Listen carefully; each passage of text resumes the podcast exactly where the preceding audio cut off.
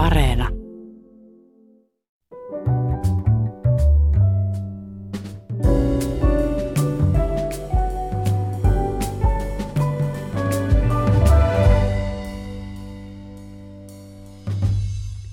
Hyvät ihmiset, arvon kuuntelijat, lienee turvallista otaksua, että suurin osa meistä ei ole ainoastaan syntynyt viime vuosisadan puolella, vaan tullut täysi-ikäiseksi viime vuosisadan puolella.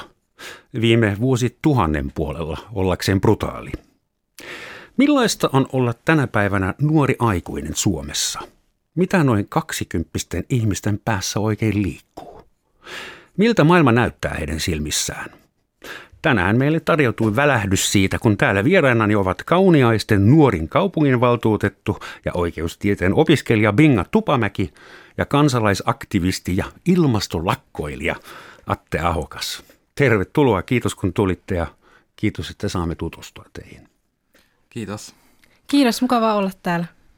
Mä poimin nämä tittelit tietysti suuresta internetistä. Ilmastolakkoilija ja kauniaisten nuorin kaupunginvaltuutettu. Miltä nämä tittelit tuntuu?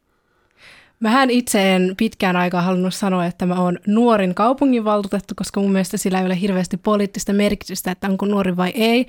Mutta mun kaverit sanoivat, että kyllä se nyt pitää laittaa, että se on sellainen asia, jolla erottuu. Niin sitten mä nyt oon nuorin kaupunginvaltuutettu, mutta se, että mä oon nuorin, ei tarkoita mitään tiettyä asiaa.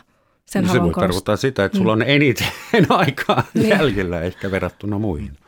Niin, ei sitä voi tietää, mutta ehkä myös se, että mä oon kokemattomin kaikista, että tietenkin mitä nuorempi on, sitä enemmän joutuu tietenkin rationaalisella järjellä miettimään asioita, koska vanhemmilla ihmisillä on enemmän empiiristä kokemusta elämästä. Joo, mutta puhutaan siitä empiirisestä kokemuksesta hetken kuluttua ja siitä, kuinka paljon siitä on mahdollisesti hyötyä. Sun biologinen ikä, Binga, tällä hetkellä on 22, eikö niin? Kyllä. Joo. Ja Atte, sä ehdit täyttää 18 aiemmin tänä vuonna. Onneksi olkoon. Tervetuloa mukaan aikuisten armuttomaan maailmaan. Sä oot profiloitunut enimmäkseen äh, ympäristöaktivistina ja ilmastoaktivistina. Onko totta, mitä monet tutkimukset nykyään sanoo, että teidän ikäisten ihmisten ykköshuoli on se ilmasto, että se on kaikista painavin – No kyllähän kun katsoo vaikka Suomessakin nuorisobarometria, niin tota, lähemmäs 70 prosenttia on hyvin tai aika huolestunut ilmastonmuutoksesta liittyen esimerkiksi omaan tulevaisuutensa. Että kyllä se on ihan selvä trendi, että nuoret on enemmän huolestuneita ilmastokriisistä ja luontokadosta, mitä vanhemmat sukupolvet. Mutta sekin tietysti, että nuoret on hirveän moninainen ryhmä, että on tosi monia nuoria, joita se ei voisi vähempääkään kiinnostaa. Hmm. Mutta kyllä sellaisena niin trendinä voidaan sanoa, että nuoret on huolestuneempia. Ja sitten tämä koskee varmaan niin kuin suht vauraita nuoria vapaissa vauraissa maissa. Voisi kuvitella, että jossain päin maailmaa, missä on köyhyyttä ja sota, niin ilmasto ei ole ehkä ykkösteemana paikalliselle nuorisolle. Niin sekin tietysti tosiaan, että tota, vaikka sehän sillä tavalla, että sinne se todennäköisemmin tulee iskemään ilmastokriisin vaikutukset nopeammin mitä tänne. Että kyllä joku kalliolainen, ne, tota, keskiluokkalainen ne, tota, nuori, niin eihän se tule elämänsä aikana, tai saattaa hyvinkin tulla riippuu miten huonosti se menee, niin kärsimään ilmastokriisistä isommin tai pienemmin. Mutta sitten verrattuna johonkin kehitysmäärän asukkaihin, joihin se oikeasti nyt jo on tappanut hirveitä määriä ihmisiä mm. niin, tota, erilaisissa ilmastokriiseissä. Niin, tota, mutta se on tosiaan, koska siellä on ne materiaaliset olot on semmoiset, että jos sun täytyy niin kuin, e, olla huolestuneempi siitä, että saat sä ruokaa pöytään, niin sitten siis niin kuin tämmöiset niin kuin ylisukupolviset oikeudenmukaisuuden kysymykset ei välttämättä ole ihan niin, mm. niin kuin keskiössä siinä elämässä, että se on ihan niin kuin ymmärrettävää, että se johtuu siitä, että meillä on niin, tota, vaikka, nyt kyllä täytyy sanoa, että kyllä esimerkiksi just Ylekin teki pari päivää sitten jutun, niin tota, Vanessa Nakatesta, ukandalainen ilmastoaktivisti. Että kyllähän niitä on paljon ilmastoaktivisteja kehitysmaissakin ja köyhemmissä maissa, mutta ehkä se kumminkin mm. ilmastoliike on osittain keskittynyt tänne niin kuin kumminkin teollisuusmaihin. Niin, ensin pitää syödä ennen kuin voi niin ne per, elämän perustarvit, niin perusjutut täytyy saada kuntoon ennen kuin pystyy. Oletko sä Binga samaa mieltä tutkimusten ja Aten kanssa, että toi ympäristö, ilmasto, ongelmatiikka on, on kaikista suurin vuori, Joo. mikä teitä odottaa tai meitä? Oikeastaan kyllä. Ei, ei mulla ole siihen mitään vastaan sanomista, varsinkin kun me puhutaan globaalilla mittakaavalla. Että jos me puhuttaisiin pelkästään Suomesta, niin silloin erilaisilla ihmisillä olisi erilaisia vastauksia, että mikä olisi se pahin kipukohta, mikä Suomi tulee kokemaan. Mutta näin globaalilla mittakaavalla niin ei ole mun mielestä mitään yhdistävämpää tekijää kuin ilmasto. Niin, se on muuten totta. Vesi ja ilma ja hmm. Niin, ne jos mikään on yhteisiä. Mutta äh, uskotteko, että teidän sukupuoli, kuulostaa aina niin kamalta, teidän sukupuoli. uh, ymmärrättekö te teidän ikäluokka oikeasti sitä, että jos ei nyt pidetä yhtä globaalisti, niin alkaa tapahtua ikäviä asioita? Että onnistuuko se mahdollisesti se, että ympäristöongelmatiikkaa yhdistää, että yhtäkkiä ihmiskunnalla onkin ulkoinen vihollinen, itse luotu, jota vastaan pitää jotain tehdä? Kyllä mä sanoisin, että ne, tota, selvästi se kriisitietoisuus on noussut ja ollaan nähty miksi nämä ne, tota, globaalit ilmastolakot miljoonia ihmisiä kaduilla joka puolella maailmaa, ihan kaikkialla käytännössä. Niin, tota, että kyllä siinä on, ehkä nyt me vasta eletään niin niitä alkuvuosia, että nyt ehkä vasta sellaiset niin siemenet on niin kuin alkaneet kasvaa kunnolla. Että ei voi vielä sanoa, että syntyykö tästä nyt semmoinen globaali solidaarisuuden liike ja niin kuin yhteen hiileen puhaltamisen tunne, mutta mä näen, että siihen on todella hyvät mahdollisuudet. Tietysti sen eteen täytyy tehdä paljon työtä, että saadaan synnytettyä se. Ja sitten tietysti myös on se, että onhan meillä vielä paljon senkin ikäisiä ihmisiä, jotka ei tule kokemaan ilmastokriisin pahimpia vaikutuksia tai luulevat, että eivät tule kokemaan sen pahimpia vaikutuksia, joilla sitten on intressit niin kuin pistää vastaan. Tai vaikka jos jotkut fossiiliyritykset täällä on nähty, että historiallisesti siellä on aika rumaakin peliä pelattu, että ollaan saatu pimitettyä ilmastotietoa tai siirrettyä sitä väittelyä niin, tota, niin kuin sellaisille osa-alueille, jolloin vastuunkanto ei joudu niille aloille, jotka oikeasti on pahimpia rikollisia tässä asiassa. Anteeksi, mutta tästä oli joku vahingossa tuommoinen melkein puujalkavitsi, kun sanoit, että ihmisten pitäisi puhaltaa samaan hiileen. Nimenomaan ei. Puhalletaan samaan johonkin muuhun kuin hiileen. Mm, mitä olette mieltä näistä siitä, mitä politiikka on tehnyt tähän asti ja myös NGO, siis kansalaisjärjestöt. Meillä on kansainvälisiä ilmastosopimuksia, Pariisin sopimus, Kioton sopimus. Sopimuksia on ja päästöillä käydään anekauppaa, niitä myydään ja ostetaan. Jaksatteko te luottaa siihen järjestelmään, joka nyt on olemassa? Vai onko teidän aktivismi osoitus siitä, että ette luota? Niin, no hyvä oikeastaan kysymys on, että mikä sitten korvaisi nykyisen järjestelmän. Ja mä ymmärrän kyllä, kun me puhutaan kansainvälisestä sopimuksesta, että, että monet menettää uskonsa siihen, koska ei ole mitään näyttöä siitä, että entä jos joku maa ei noudata niitä sopimuksia, mitä sitten tehdään. Ei ainakaan aloiteta kolmatta maailmansotaa, että, että siinä niin kuin on keinot vähissä, että pitää antaa sitten pakotteita taloudellisen keinon yrittää sitten saada sitä yhteisymmärrystä aikaan. Mutta kyllä mä oon tämän niin kuin länsimaisen liberaalidemokratian kannalla. Mutta siinä pitää muistaa, että koko maailma nyt ei ole länsimaisen liberaalin demokratian niin kuin vaunussa. että, että voidaan puhua siitä, että entä jos kiinalaiset itse kansana saisivat päättää, eikä että se valinta olisi sillä politbyralla, niin olisiko Kiinassa sitten suurempia ilmastotoimia. Mutta suomalaisen on siihen hyvin vaikea vastata, koska se ei ole suomalaisen niin kuin, toimivaltuuden alueella. Mutta kyllä mä uskon, että ylipäätänsä demokratiaa ja vapautta edistämällä, niin ihmiset niin kuin kallistuvat siihen, että ilmasto olisi tärkeämpi kysymys heille. Hmm. Sä otit nyt puheeksi tämän, miten sä sanoit, ensimmäinen liberaali... Demokratia. Demokratia, joka on semmoinen konsepti. Siihen kuuluu monta valtiota enemmän tai vähemmän, mutta tämä liberaali ensimmäinen arvoyhteisö on Afganistanissa tehnyt aikamoisen mahalaskun. Lähtenyt ääntä koipien välissä – et, ei näytä kauheasti siltä, että nämä traditionaaliset, humanistiset, eurooppalaiset, pluralistiset arvot äh, olisi kovaa huutoa tällä hetkellä. Niin, että jos mietitään, niin tota, tämmöinen oli mielenkiintoinen argumentti, jonka mä kerran kuulin, että ennen puhuttiin siitä, että niin kuin hyvä talous vaatii tämän myös sosiaalisen vapauden, että sen takia länsimainen demo, liberaali demokratia toimii niin hyvin. Mutta Kiinahan on nyt osittain tuhonnut tätä argumenttia. Siellä ollaan vuosikymmeniä, talous on kasvanut nyt jo tosi hyvin ja sehän on järkyttävää vauhtia vaurastunut se valtio. Ja niillä on hyvin tiukka poliittinen kontrolli. Niin tässä on mun mielestä pulma, mikä mm. täytyy niin kuin länsimaisella liberaalilla, liberaalilla demokratialla on nyt vähän niin kuin edessään. Onko semmoinen vaara teidän mielestä olemassa, että liberaali lensi katsoo, no kyllähän toi Kiinan malli toimii ihan hyvin, yksi puolue riittää ihan hyvin, niin talous, talous hyrrää. Unkari, Puola, kyllähän näitä ollaan nähty, että semmoista niin kuin autoritarismiin lipsumista on tapahtumassa esimerkiksi EU-alueella.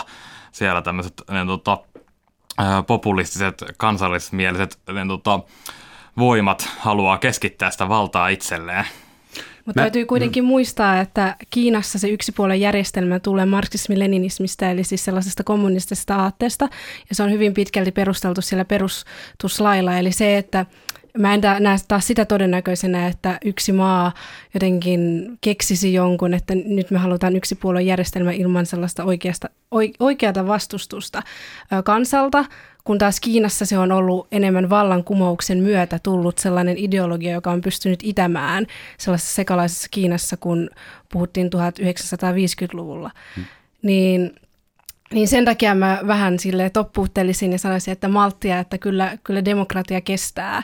Ja että Kiinan syyt, minkä takia se on yksipuoluejärjestelmä, on hyvin syvällä kylmässä sodassa ja myös toisessa maailmansodassa.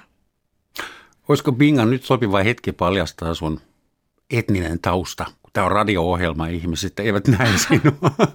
niin, ehkä nimestä voi päätellä, että en ole ihan niin kuin kantasuomalaisin kantasuomalainen. Mutta joo, mä oon siis adoptoitu Kiinasta. Ja mutta on adoptoitu kaksi ja puolivuotiaana. Öm, no mä en ole Kiinan asioiden asiantuntija, vaikka olen etnisesti kiinalainen, mutta mä oon siinä mielessä kyllä tutustunut kiinalaiseen poliittiseen järjestelmään ihan muidenkin intressien kautta. Ja joo, eli mä muutin oikeastaan Belgiaan, kun mut adoptoitiin, koska mun vanhemmat oli töissä Belgiassa ja sitten mun vanhemmat on kuitenkin suomalaisia, niin muutin Suomeen myöhemmin ja kävin koulut täällä siis. Mm. Suomi on sun äidinkieli ihan selvästi. Mutta kun sanoit, että sä oli kaksi ja puoli vuotias, kun sä tulit Suomeen, mm. niin minkä ikäinen pitää olla, että lasketaan kantasuomalaiseksi? niin, oikeastaan tämä on aika mielenkiintoinen keskustelu. Aika harva tietää, että miten kantasuomalainen määritellään. Mutta siis tilastollisesti oikeampi termi on syntyperäinen suomalainen eikä kantasuomalainen, koska kantasuomalaisella halutaan tarkoittaa syntyperäistä suomalaista. Ja se määritelmä meni jotenkin näin, en muista täysin ulkoa, mutta että ö, yhden vanhemman äidinkieli on suomi ja on itse sitten Suomen kansalainen. Sekö on kantasuomalainen? Joo, tämä on tällainen syntyperäisyyden suomalaisuuden merkki. Siinä oli jotain muitakin indikaattoreita, mutta tämä oli se tärkein. Ja tämänhän kaikki adoptoidut täyttää, joten meitä ei voi laskea oikeastaan maahanmuuttajiksi, mikä on sinänsä sellainen dilemma ja hauska ristiriita. mutta että mua ei voitaisi pyytää edustamaan maahanmuuttajaa, koska mä en edes määritelmällisesti sitä niin. ole. Mutta toki mä voin jakaa samanlaisia kokemuksia maahanmuuttajien kanssa, koska ää, tietenkin ulkonäöllinen ero – ja sitten oma kokemus sellaisesta kulttuurien ristiriidasta voi olla sellaisia, mitä myös maahanmuuttajilla on.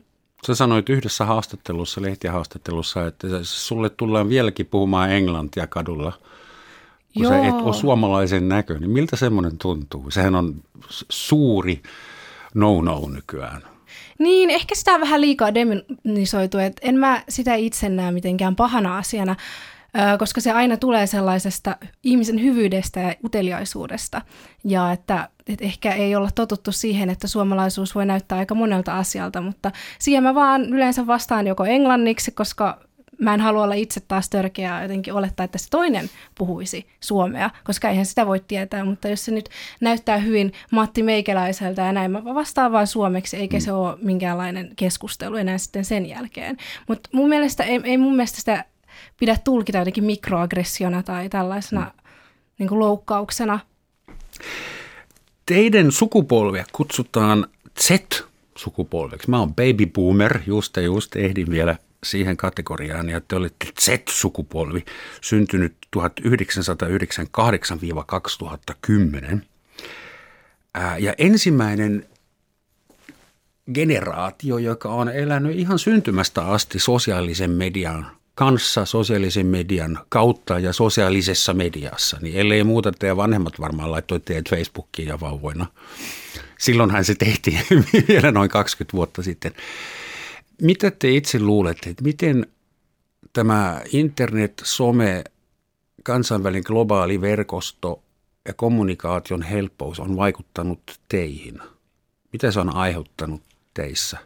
No kyllä se esimerkiksi äh, helpottaa siinä, että mäkin asun pienellä maalaispaikkakunnalla Jokioisella 5000 asukasta, niin netin avulla, jonne tota, voi löytää helpommin semmoisia omia viiteryhmiä. Esimerkiksi jos on kiinnostunut jostain aika niin epänormaaleista asioista tai kuuluu vaikka johonkin vähemmistöön, niin netin kautta sä voit löytää ihmisiä, jotka ymmärtää sinua ja saat samanlaisia kokemuksia, vaikka et sä välttämättä vaikka niitä olisi koulukavereina, niin se helpottaa semmoista niin kuin kommunikaatiota ja voi luoda semmoisia niin nettiyhteisöjä niin yhteenkuuluvuutta helpommin uudella tavalla, mikä ei ollut mahdollista ennen niin kuin syrjäseuduilla.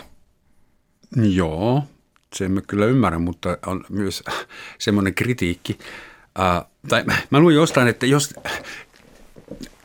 vanhat, vanhemmat, vanhempi sukupolvi on sitä mieltä, että noilta nuorilta pitäisi ottaa kännykät pois. Ne on ihan täysin riippuvaisia ja se pilaa niiden aivot.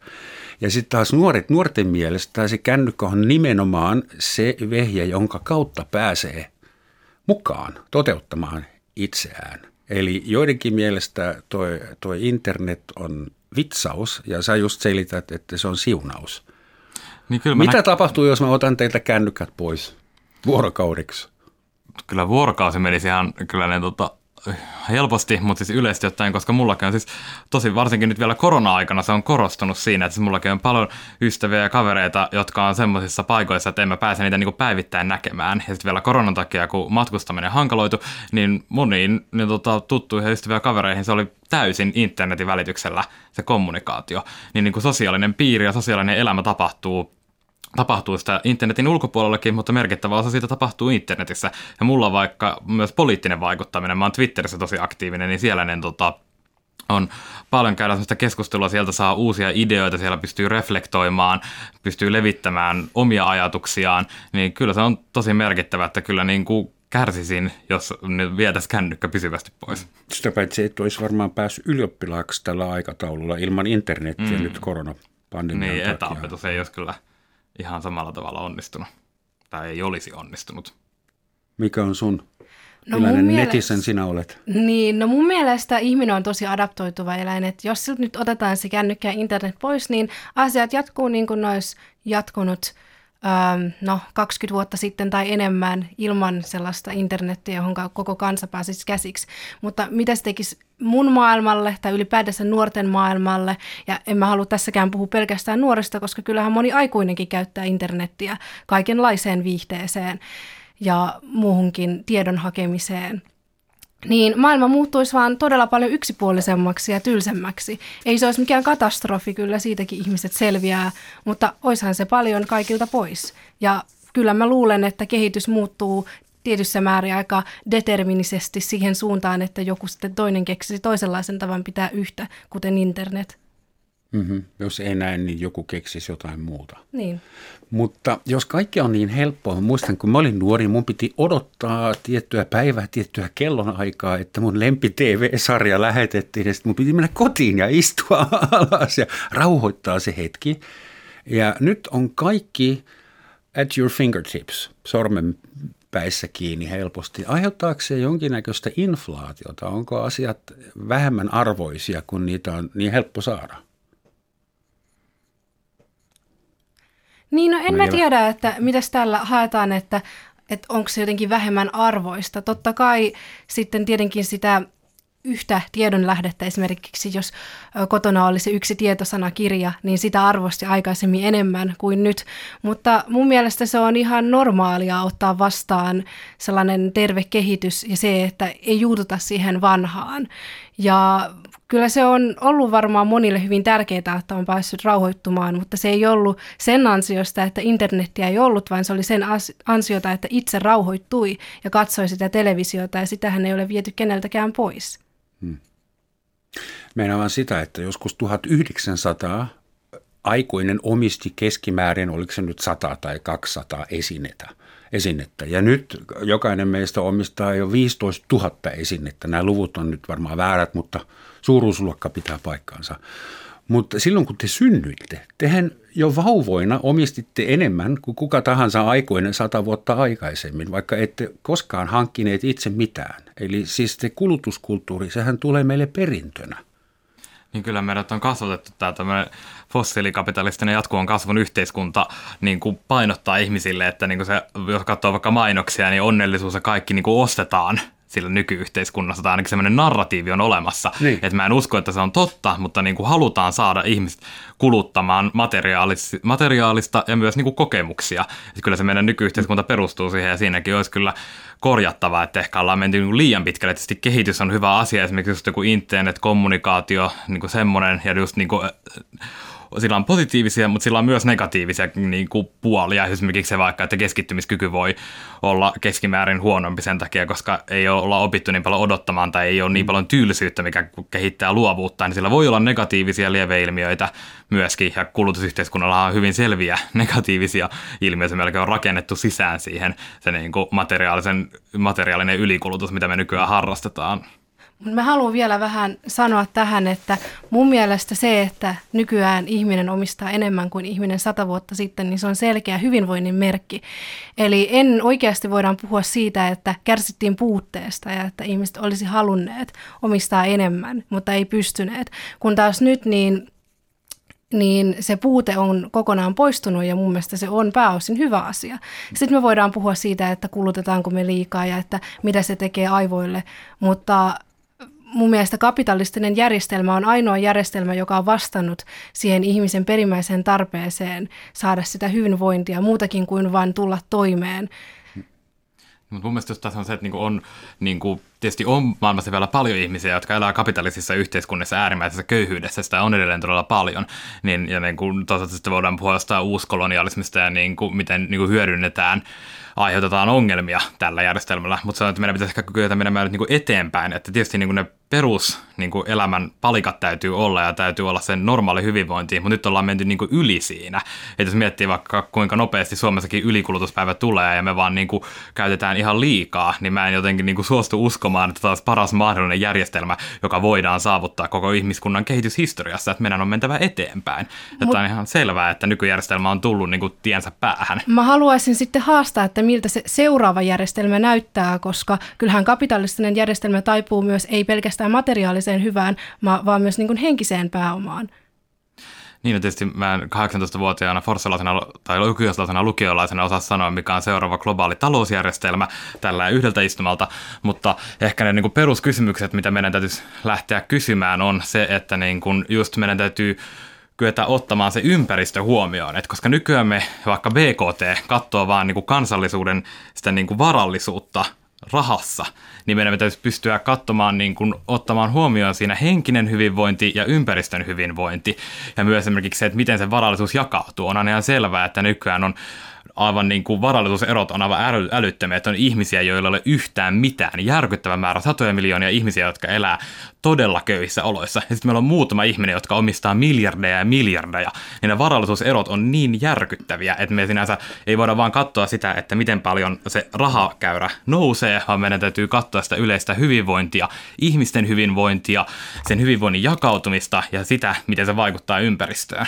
Mutta tuollainen mittari, jossa otetaan sitten huomioon holistisesti kaikki asiat, niin sellainenhan on jo keksitty ja YKlla on tämä no sillä on virallisempikin nimi, mutta hyvinvoinnin mittari nimenomaan, ei BKT-mittari, vaan hyvinvoinnin mittari, niin mm. eikö tämä sitten mittaa tarpeeksi hyvin sitten sitä hyvinvointia, joka jakaantuu koko yhteiskunnassa. Niin, meidän täytyy alkaa toimia sillä tavalla, että se oikeasti toimii, että nykyyhteiskunnat muovataan siihen suuntaan, että ne toimii sen suuntaisesti, että otetaan oikeasti huomioon kaikessa se ympäristön ja ihmisten hyvinvointi ja muutetaan meidän globaalia talousjärjestelmää sillä tavalla, että se ottaa ne asiat huomioon. Mutta sun mielestä siis on olemassa jonkinlainen järjestelmä, joka jotenkin topputtelee sitä kapitalismia, mutta mun on taas vaikea nähdä, että millaisella kontrollilla sitten sitä kapitalismia viedään sellaiseen suuntaan, joka ei ole autoritäärinen – niin, se on, se on näitä suuria kysymyksiä, mutta kyllä esimerkiksi on paljon niin libertaarisosialistisia ajattelijoita, joissa puhutaan niin kuin siitä vallan hajauttamisesta. Itse en ole anarkisti, mutta anarkisteilla on kuitenkin hirveän mielenkiintoisia kirjoituksia, niin ehkä me voitaisiin ruveta niin kuin lainaamaan sieltä niin kuin niin kuin, että niin kuin vapaus ja tasa-arvo voi kulkea käsi kädessä. Että niin, tota, me, ja sitten tietysti otetaan, mitkä vapaudet otetaan huomioon. Että onko se nykyään vapaata, että ihmiset ovat vapaita kuluttam- ylikuluttamaan luonnonvaroja, jolloin tuhotaan tulevien sukupolvien vapaus täysin. Jos heidän elinympärinsä tuhotaan, niin eihän ne ole silloin vapaita toteuttamaan itseään tai toimimaan samalla tavalla vapaasti, miten nykyään. Niin meidän täytyisi myös niin kuin laajentaa sitä vapauden käsitettä. Että mulla ei nyt valitettavasti ole niin kuin tässä avainta postkapitalistiseen yhteiskuntaan, enkä mä usko, että kenelläkään yhdellä ihmisellä ole, mutta meidän täytyy nyt alkaa yhteiskunnallisella tasolla käsittelemään näitä kysymyksiä ja varmasti on paljon fiksumpia ihmisiä, taloustieteilijöitä, ympäristötutkijoita, joiden kanssa me voidaan käydä nämä keskustelut ja luoda se postkapitalistinen yhteiskuntajärjestelmä, joka ottaisi kaikkien huomioon ylisukupolvisen oikeudenmukaisuuden ympäristön hyvinvoinnin. Tuosta vapauden käsitteestä vielä, niin mun mielestä kapitalistiseen yhteiskuntaan niin kuin esiteltiin jo erilainen vapauden käsitys kuin tuollainen pelkästään negatiivisten oikeuden käsitys, johon sä viittasit, vaan nyt vapaudella myös tarkoitetaan tasa-arvoa ynnä muuta, kaikkea yhdenvertaisuutta, mitä perustuslaissa löytyy, niin se on hyvin jotenkin mustavalkoista, että sanotaan, että kapitalismi edustaa vain negatiivisia oikeuksia ja sitten on olemassa tällainen postkapitalistinen järjestelmä, mm. jossa sitten nämä hyvät oikeudet, kuten tasa-arvo, toteutuu. Että että mun mielestä joo, me voidaan käydä tämä keskustelu, mutta se keskustelu ei voi alkaa jotenkin siitä, että nyt pitää muuttaa se globaali talousjärjestelmä, jos ei ole edes mitään vaihtoehtoa sille globaalille talousjärjestelmälle, joka on oikeasti legitiimi, niin tullut vastaan. Ja mä oon edelleen sitä mieltä, että kapitalismi tässä maailmassa on parhaiten toteuttanut liberaalia demokratiaa. No tietysti kyllä joo, historiasta ei hirveän, niin tota, no on tietysti jotain, vaikka nykyään Rojava tai Espanjan, Kal- Espanjan sisällissodan Katalonia, jossa on esimerkkejä niin kuin vaihtoehtoisista maailmoista tai pienemmällä tasolla erilaisia projekteja, mutta niin tota, kuitenkin kyllä mä sitä mieltä, että en ole mikään Neuvostoliiton tai niin tota, niin kuin maolaisen Kiinan fani missään nimessä, mutta se on nyt just se, että niin tota, mun mielestä on ihan selvää, että nykyään siis tota, meidän täytyy tehdä niin suuria muutoksia, että me ollaan ajettu tämä maailma kriisiin. Me ilmakehässä on jo nyt jo ihan liikaa hiilidioksidia. Me koko ajan kaivetaan lisää fossiilisia maasta. Me ylikulutetaan luonnonvaroja. Me ollaan vallattu aivan liikaa tilaa luonnolta ja varallisuus on keskittynyt aivan liian pienelle joukolle, niin nykyisessä talo, nykyisellä talousjärjestelmällä on voinut olla hyvinkin positiivisia vaikutuksia. Sillä on ollut positiivisia vaikutuksia todella monien ihmisten elämään, mutta kuitenkin se ei voi jatkua tällä tavalla tulevaisuudessa. Se on kestämätön. Meidän hyvinvointi Yksi on... positiivinen anteeksi vaikutus on muun muassa ollut se, että meitä on nykyään kahdeksan miljardia. Silloin kun mä olin teidän ikäinen, meitä oli neljä miljardia. Mm. Niin se ei ainoastaan antanut monelle ihmisille paremmat elinolot, vaan se on synnyttänyt neljä miljardia lisää mm. meitä. Ja se on tietysti positiivista, mutta se aiheuttaa ongelmia. Teitä on muuten aivan ihanaa kuunnella. Toivottavasti kuuntelen teitä joskus eduskunnan keskustelutunnilla.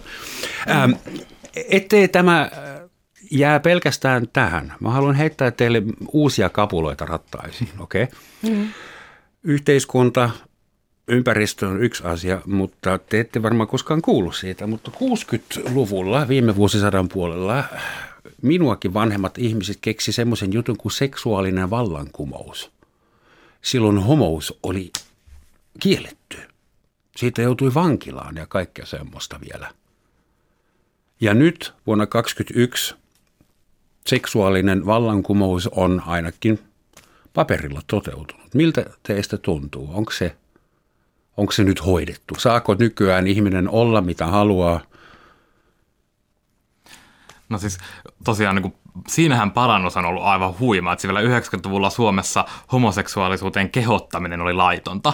Tai vielä mä muistan sen päivän, kun tasa-arvoinen avioliittolaki astui voimaan vuonna 2017, mistä on vasta muutama vuosi, niin onhan se ihan niin kuin hurjaa se kehitys, mitä ollaan tehty, mutta silti mun mielestä me ei olla tultu siihen niin kuin päätepisteeseen, että on vielä niin kuin parannettava esimerkiksi niin kuin suostumuksessa ja niin kuin monissa meidän niin kuin kulttuuri on kuitenkin edelleen todella patriarkaalinen, niin siinä niin kuin meidän täytyy vielä jatkaa sitä työtä, mutta siinä on kyllä, se on yksi niitä asioita, mikä on mun mielestä yksi suuria onnistumisia ollut, että ollaan niin kuin vapauduttu siinä mielessä, ja, tai esimerkiksi nyt epäkohtainen tota, siis polyamoriset suhteet, niin tota, niissä edelleen me ollaan kumminkin aika, että vaikka onkin niin kuin nykyään sallitaan muutakin kuin mies-naisavioliittoja, niin ne on kumminkin edelleen vaan kahden ihmisen välisiä aina. Aivan, ryhmäavioliitto olisi mun mielestä se, looginen seuraava. Hmm.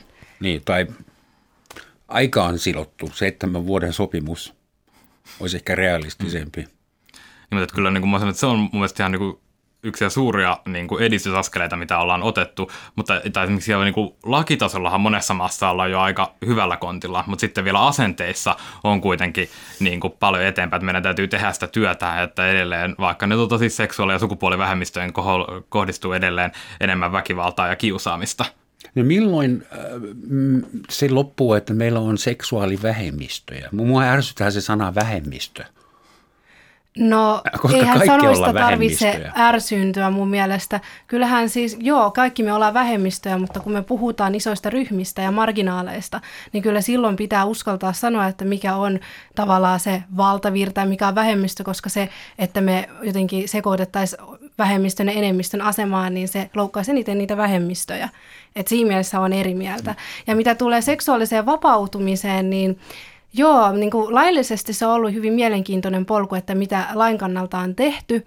Ja mä oon ollut ihan siis puhtaan liberalismin kannattaja, että ei mun mielestä tarvita niin kuin ketään sanomaan, että millaisia avioliittoja pitää tehdä. Mun mielestä se kokonaan pitäisi jopa erottaa valtiollisesta sellaisesta kontrollista, että ihmiset saa sitten keskenään sopia, millaisia varallisuusjakoja haluavat tehdä avioliitoissaan. Ja sitten kuitenkin seksuaalisessa vapautumisessa on sellainen toinen ulottuvuus ja se on populaarikulttuuri. Ja se on ollut aivan eksponentiaalista se kehitys, että miten Roman sinäkin sanoit, että että teidän sukupolvi ja sitä edeltävää aloittanut sen vallankumouksen, kun seksistä ei saanut edes puhua julkisesti. Mutta nythän siis seksistä puhutaan aivan jatkuvasti populaarikulttuurissa. Nauseum, joo. Niin, tästä, tästä hyvä indikaattori on jokaisen suomalaisen vihaama tai rakastama salatut elämät. Eli jos me katsotaan salattuja elämiä 90-luvulla – niin silloin, ei niin kuin, silloin siellä ei oikeastaan tapahtunut mitään verrattuna nykyään seksuaalisessa mielessä. Nykyään jokaisessa jaksossa joku aina harrastaa seksiä. Ja se on sellainen, että siitä on tehty sensaatiomainen juttu ja sellainen uusia jännittäviä juttuja, että joku harrastaa mm-hmm. nyt seksiä ja sitä saadaan näyttää tv Ei ole mun mielestä sellaista populaari kulttuurin leffaa tai sarjaa, jossa ei harrastettaisi seksiä. Ja sitten kun me puhutaan myös vielä vapautuneemmasta maailmasta kuin TV, niin puhutaan musiikista. Mm. Ja se, miten musiikissa käsitellään seksiä ja seksuaalisuutta, niin voidaan ottaa vaikka vuoden 2010, että miten pop-tähdet käsitteli sitä, niin se oli hyvin nyt nykyisellä mittakaavalla kymmenessä vuodessa hyvin sellaista konservatiivista jopa meidän silmissä. Mm-hmm. Et silloin kun nainen tuli niin kuin alusvaatteisilla lavalle, se oli aivan järkyttävää, siistiä ja hienoa. Mutta sitten nykyään niin naisten pitää verkata tai jotenkin tehdä hyvin seksuaalisesti vihjailevia ilmeitä tai muuta. Eli se, se, sellainen ei olisi tullut kyseeseen kymmenen vuotta sittenkään, niin onhan se ollut eksponentiaalista ja kysymys herää, että onko siis tällä ääripäällä mitään huonoa kehitystä. Mä en itse tiedä. Niin popmusiikille kävi niin. samalla tavalla. Ensin sen piti olla vallankumous ja sitten se kommersialisoituu. Siitä tuli teollisuus. Niin. niin onko sillä sitten, mä en puhu siitä, että teollisuus olisi se, se huono puoli, vaan se, että jotenkin Vaikuttaakohan se esimerkiksi lasten kehityksen, koska internet on hyvin vapaa ja jokainen lapsi pystyy katsomaan hyvin eksplisiittisiä musiikkivideoita, jossa kaikki harrastaa seksuaalisia tekoja, vaikka ei tarvitse olla alasti harrastaakseen seksuaalisia tekoja, niin kyllä se herättää vähän huolta, että onko siinä ollut sittenkin perää suojella niitä lapsia. Mä en itse tiedä, että voi olla, että, että ei siinä sitten ollut perääkään 60-luvulla suojella niitä lapsia, mutta... Mulla on kahdeksanvuotias tytär ja hän opetti mulle eilen, mikä on tverkkaamista. Siksi mä ymmärsin äsken, kun sä puhuit tverkkaamisesta. Mäkin tverkkasin eilen vähän. Mun mielestä tverkkaus on vielä aika harmitonta, mutta tiedän mistä puhut. Olen itse nähnyt tämän vuoden musiikkivideoita, niin ne olisi vielä kymmenen vuotta sitten, ne olisi joutunut indeksille, mustalle listalle. Mm. Hyvät ihmiset, tämä on ehkä hyvä sauma muistuttaa meitä kaikkea siitä, että tämä on Yle Radio 1 Romansatsin maamikirja ja tänään puhutaan siitä, mitä noin 20-vuotiaat ihmiset Suomessa ajattelevat nykyhetkestä ja tulevaisuudesta ja meistä, hyvät kuulijat. Ja studiossa vieraina ovat Binga Tupamäki ja Atte Ahokas. Jatketaan. Tuota, pitääkö seksistä vielä puhua vai riittääkö tämä teidän mielestä? No ehkä sitä puhutaan kaikkialla muualla niin paljon, niin voidaan puolestaan muusta. Mä haluan heittää teille jotain. Siis te olette ihania nuoria, varmaan niin kuin lajinne parhaimmistoa, superedustajaa, mutta perjantai-iltana tulin kotiin Alppilaan Helsingissä, se oli Lenin puisto, ja siellä oli yhtäkkiä satoja, ellei tuhat nuorta. Teitäkin vähän nuorempia ihmisiä. Siellä oli, onko ne nasujaisia? Joo, nasut. Nasujaiset. Ja seuraavana päivänä koko puisto oli täynnä tuhansia lasisirpaleita, kakkaa, oksennuksia ja tuhansia kaljaa ja, ja muita alkoholitölkkejä. Ja kaikki tölkit oli vielä litistetty niin, ettei niitä voi vahingossakaan kierrättää. Ja mä mietin, että missä ovat nämä ihannat vastuulliset niin kuin kaksikymppiset, niin kuin, mitä täällä on tapahtunut ja miten nuoriso voi olla niin typerä, että ne saastuttaa koko puiston niin kuin elinkelvottomaksi yhdessä yössä. Miksi? Joskus on, on tämmöinen sanontakin sanottu, että joukossa tyhmyys tiivistyy. Että nämä Ja alkoholi. niin. Nasuthan on myös sellainen niin perinne joissain paikoissa. Ja niin kuin mun mielestä on sillä tavalla, että niin kuin ei voida puhua sellainen, että nuoriso on joku yksi yhtenäinen joukko, vaan siellä on hirveän paljon erilaisia ihmisiä, erilaisia ryhmittymiä, erilaisia asenteita, niin ei voida puhua sellainen, että onpas nuoret fiksuja tai onpas nuoret typeriä, kun ne, tota, se on kumminkin hirveän moninainen ihmisryhmä. Ja ne, tota, Onpas niitä paljon. Näin voidaan ainakin mm. todeta. Niin, onhan se tosi valitettavaa, mutta mä en sanoisi, että se johtuu jotenkin niiden nuoruudesta tai siitä, että nimenomaan on nuoria. Kyllähän festareiden jäljiltä on vähän samanlaisia näkymiä.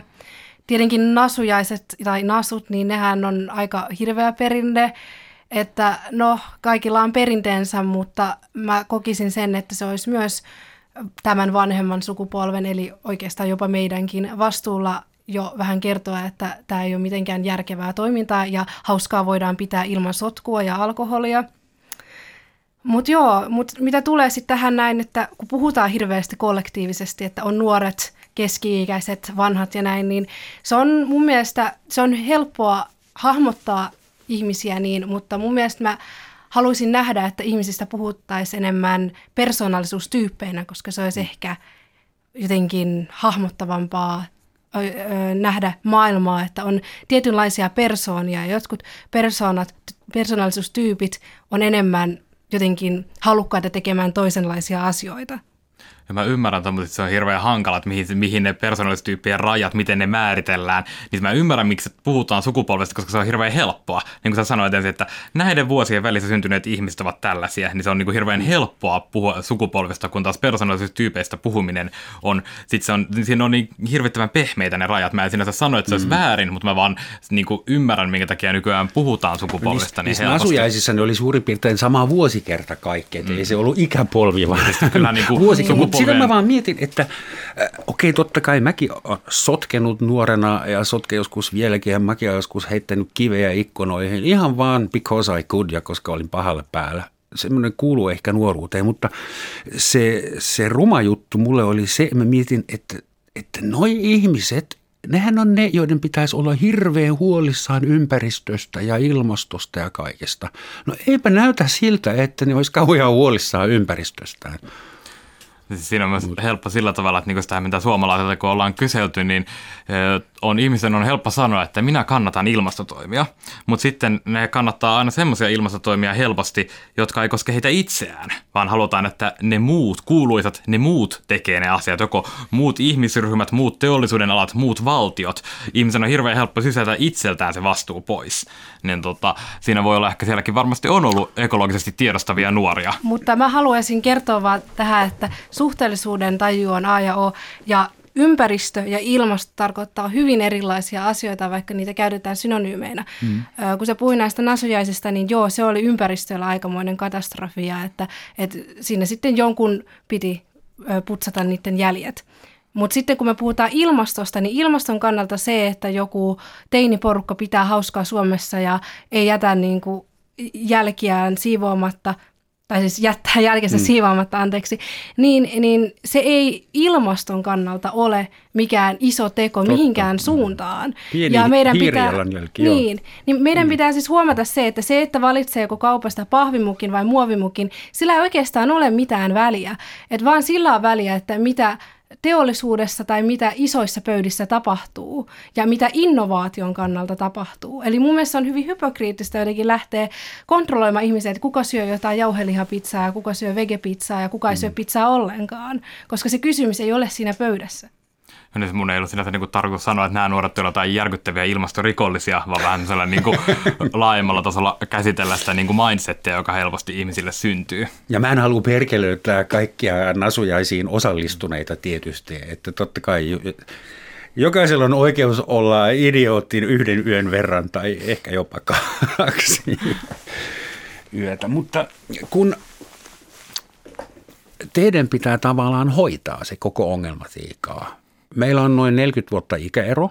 Ja 40 vuoden kuluttua mä oon joko kuollut tai 100-vuotias ja te istutte jossain mun ikäisinä.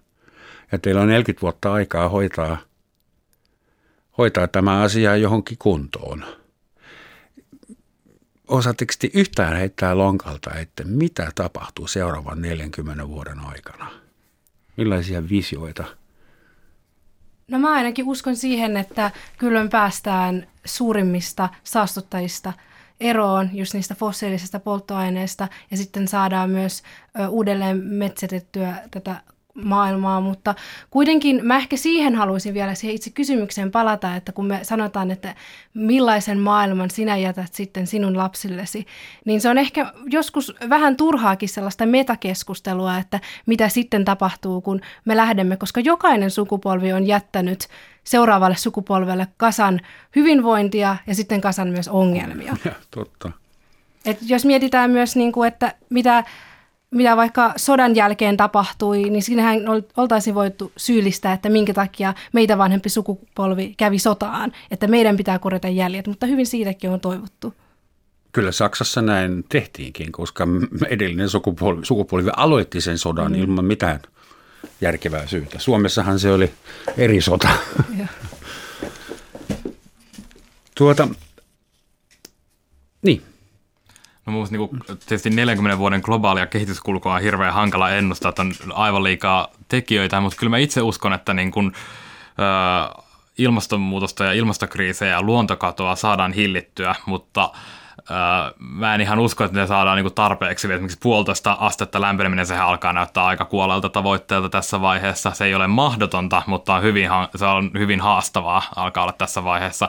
Ja sitten koska ne on maailman niinku, luonnonjärjestelmät on niin monimutkaisia, niitä on hirveän hankala ennustaa, että missä vaiheessa vaikka globaalit kalakannat tai hyönteiskannat romahtaa ja minkälaisia vaikutuksia sillä on globaaliin ruoantuotantoon. Ne on niin monimutkaisia asioita, mutta Mä uskon, että ilmastokriisi tulee lisääntymään, pakolaisuustaudit, ihmisten kuolemat tulee lisääntymään, mutta silti niin kun, kumminkin nyt on tullut tosiaan ne siemenet, on syntyneet nämä globaalit kansalaisliikkeet, niin mulla on usko kyllä siihen, että niin kun tiedostavat kansalaiset ja toimivat kansalaiset voivat pakottaa ennen tota, läpi ne päätökset, että saadaan tehtyä ne vaadittavat muutokset, jotta ainakin niin kun ne pahimmat kauhuskenaariot ei tapahdu. Meidän suurimmat ongelmat ihmiskuntana on globaaleja vesi, ilma, jää, YMS, ruoka. Äh, mutta meillä on vieläkin liki 200 kansallisvaltiota.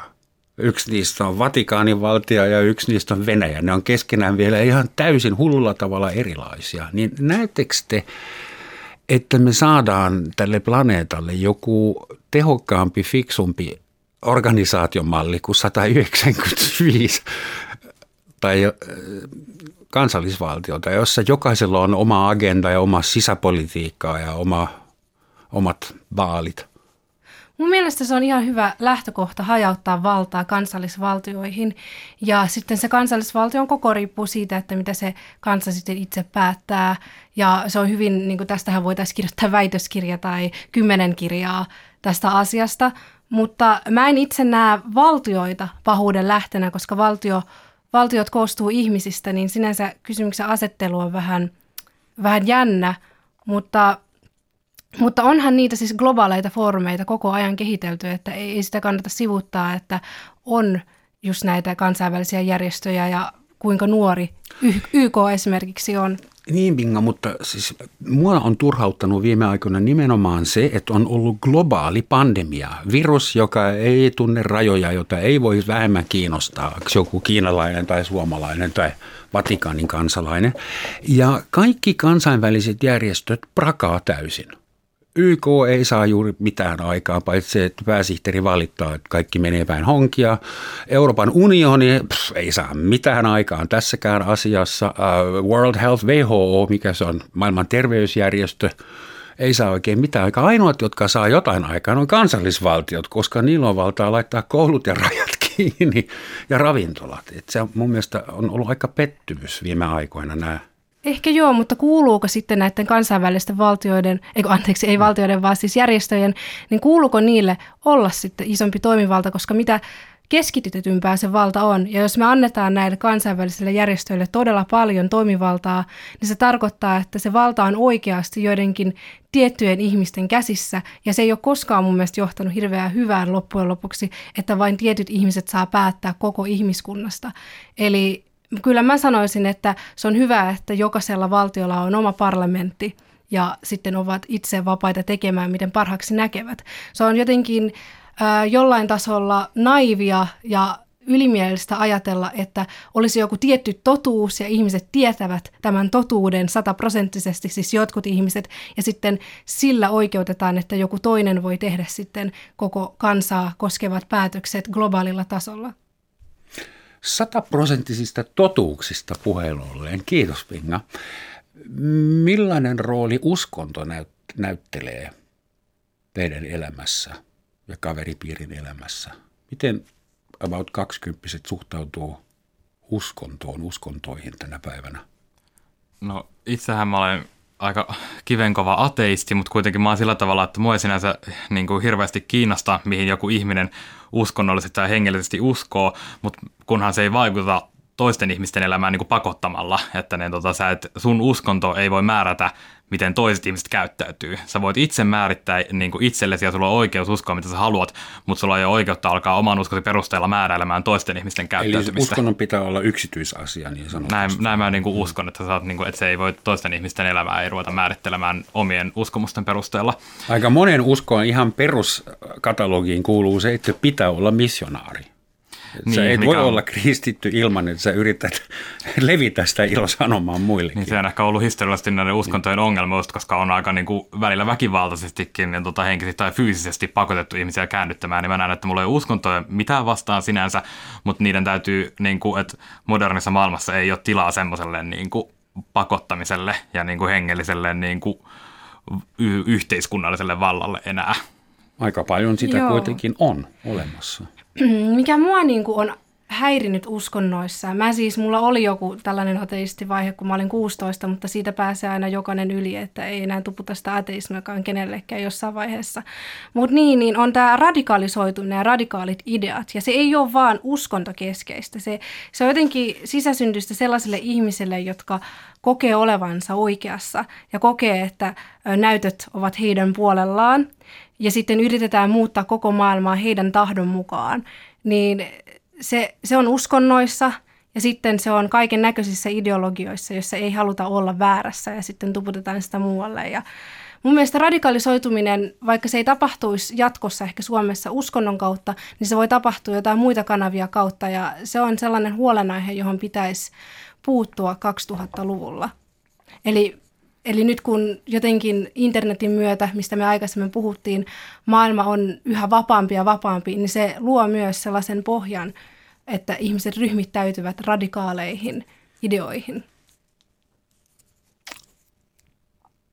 Hmm. Konkreettinen kysymys vähän ennen loppua.